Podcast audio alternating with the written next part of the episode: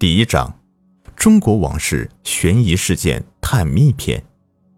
长生之谜。常言道：“人生七十古来稀。”自古以来，人类就一直在孜孜不倦的追求着长生不老，妄想有一天能够逃脱自然的法则，与天齐寿。老子有云：“天地所以能长且久者。”以其不自生，故能长生。庄子亦有说：“无老女行，无咬女精，乃可以长生。”这都是古人对于如何长生的理解。但这个世界真的有长生的人吗？传说中彭祖活了八百余岁，故被人视作长寿的象征。但终因年代久远，其传说亦带有很强的神话色彩，而不可考证。而我即将讲述的，却是一个不仅有传说，还有记载的关于长生的故事。或许这个故事能让你对长生之谜有更多的认识和感悟。一三二四年，即元朝泰定甲子年，在福建永泰县一个名为汤泉村的小村庄之中，正发生了一件震动全村村民的大事。那位平时行动略有不便，但思维灵活、口齿伶俐的蔡澜公，恐怕是要不行了。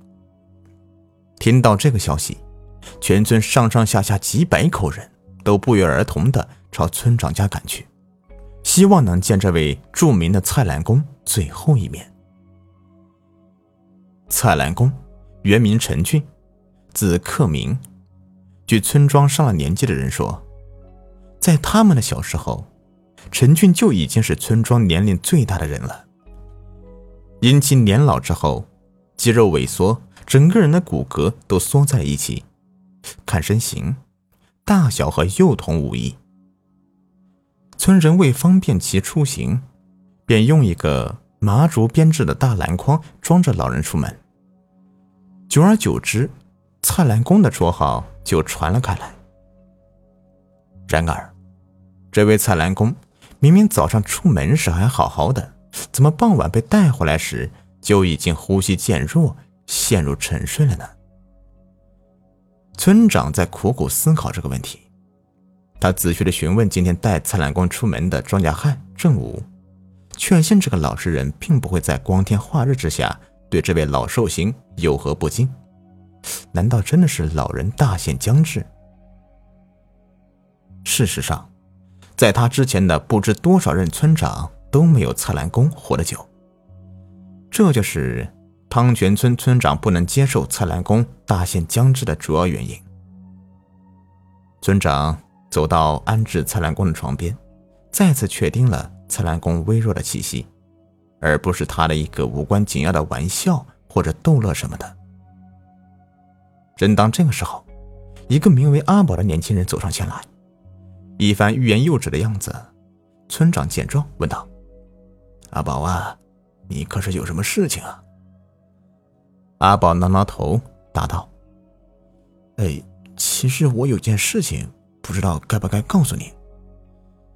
呃，是这样的，我今天白天呢，见蔡澜公被放在村东头的一口热泉旁边时，似乎有一高一矮的两个年轻人和他搭过话。”村长觉得颇为蹊跷，这汤泉村不到百户人家，大多都是沾亲带故之人，没有不认识的。而一年半载难得来几个陌生人，今天村里来了两个年轻人，竟没有别的人知道吗？故又追问道：“你不认识那两个年轻人吗？”阿宝想了想说：“呃，不认识啊，听口音也不像是村里的人。”我看他们好像是在河边洗什么东西，蔡澜公就问他们：“你们在这里干啥嘞？”那个高个儿就回答：“呃，我们要把这儿黑炭洗白，给老爷送过去。”然后又听到蔡澜公说：“哎呀，我活了四百四十三岁啊，第一回遇到这个事，奇哉奇哉！”那一高一矮的年轻人对视一眼，好像很吃惊的样子。我本以为是他们不知道蔡澜公这等长寿之人，刚想上前解释，突然狂风吹过，沙子进了我的眼睛。等我再看向那泉边时，那两个人已经不见了。村长大惊，暗想：怕这正是巡视人间的罗刹呀！发现蔡澜公如此高寿，要回去禀告阎王呢。当下也不再多问，打发了阿宝。村长命了几个年轻人轮流为蔡澜公守夜，自己则叼着烟杆，直奔土地庙里去求菩萨了。下半夜。风雨骤至，打在芭蕉叶上噼啪作响。守夜之人早已睡死了。蔡澜公陈俊却忽然从昏迷中转醒，早已干瘪的四肢费力的挥舞着。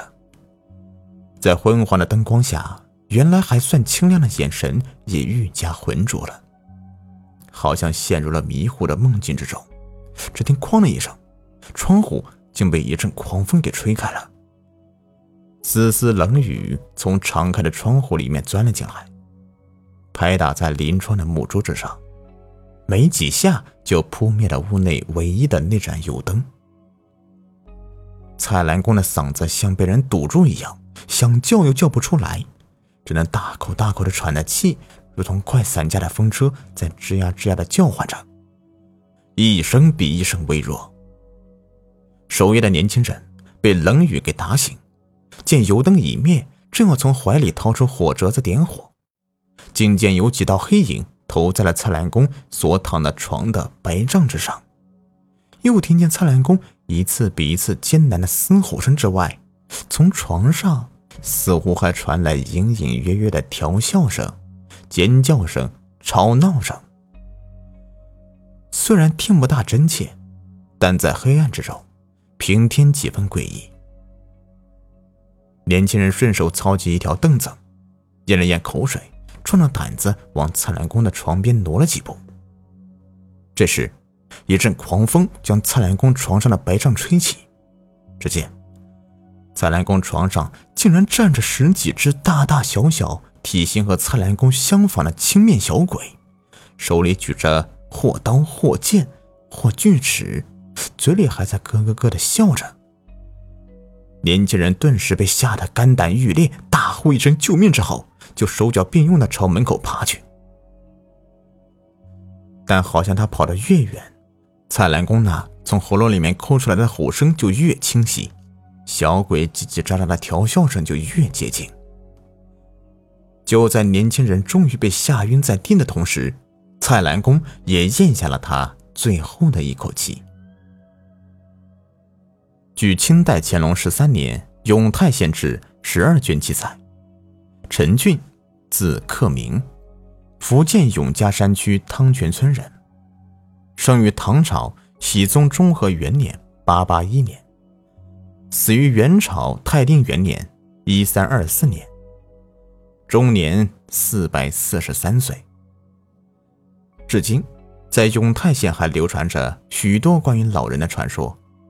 但是，难道真的有什么阎罗王或者阴阳部来掌握人们的生死吗？阎罗王丢失阴阳部的说法，真的就可以解释陈俊长生的秘密吗？现在，也有很多人认为，陈俊长寿肯定与当地大大小小的温泉离不开。温泉中含有微量元素，可以帮助人们延年益寿，这也是村中多百岁老人的原因。不管怎样，陈俊的长生肯定是离不开当地淳朴的民风和善待老人的美德。据记载，陈俊老后基本上是子孙无有存者，乡人轮流供养。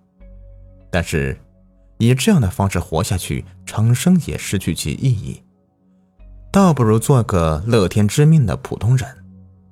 然而，在生死面前，真正能够超脱的人。又有几多呢？说来说去，关于长生的奥秘，等待着人们为之探索。本集已播完，如果你喜欢我的声音，喜欢我讲的故事，那就订阅一下吧。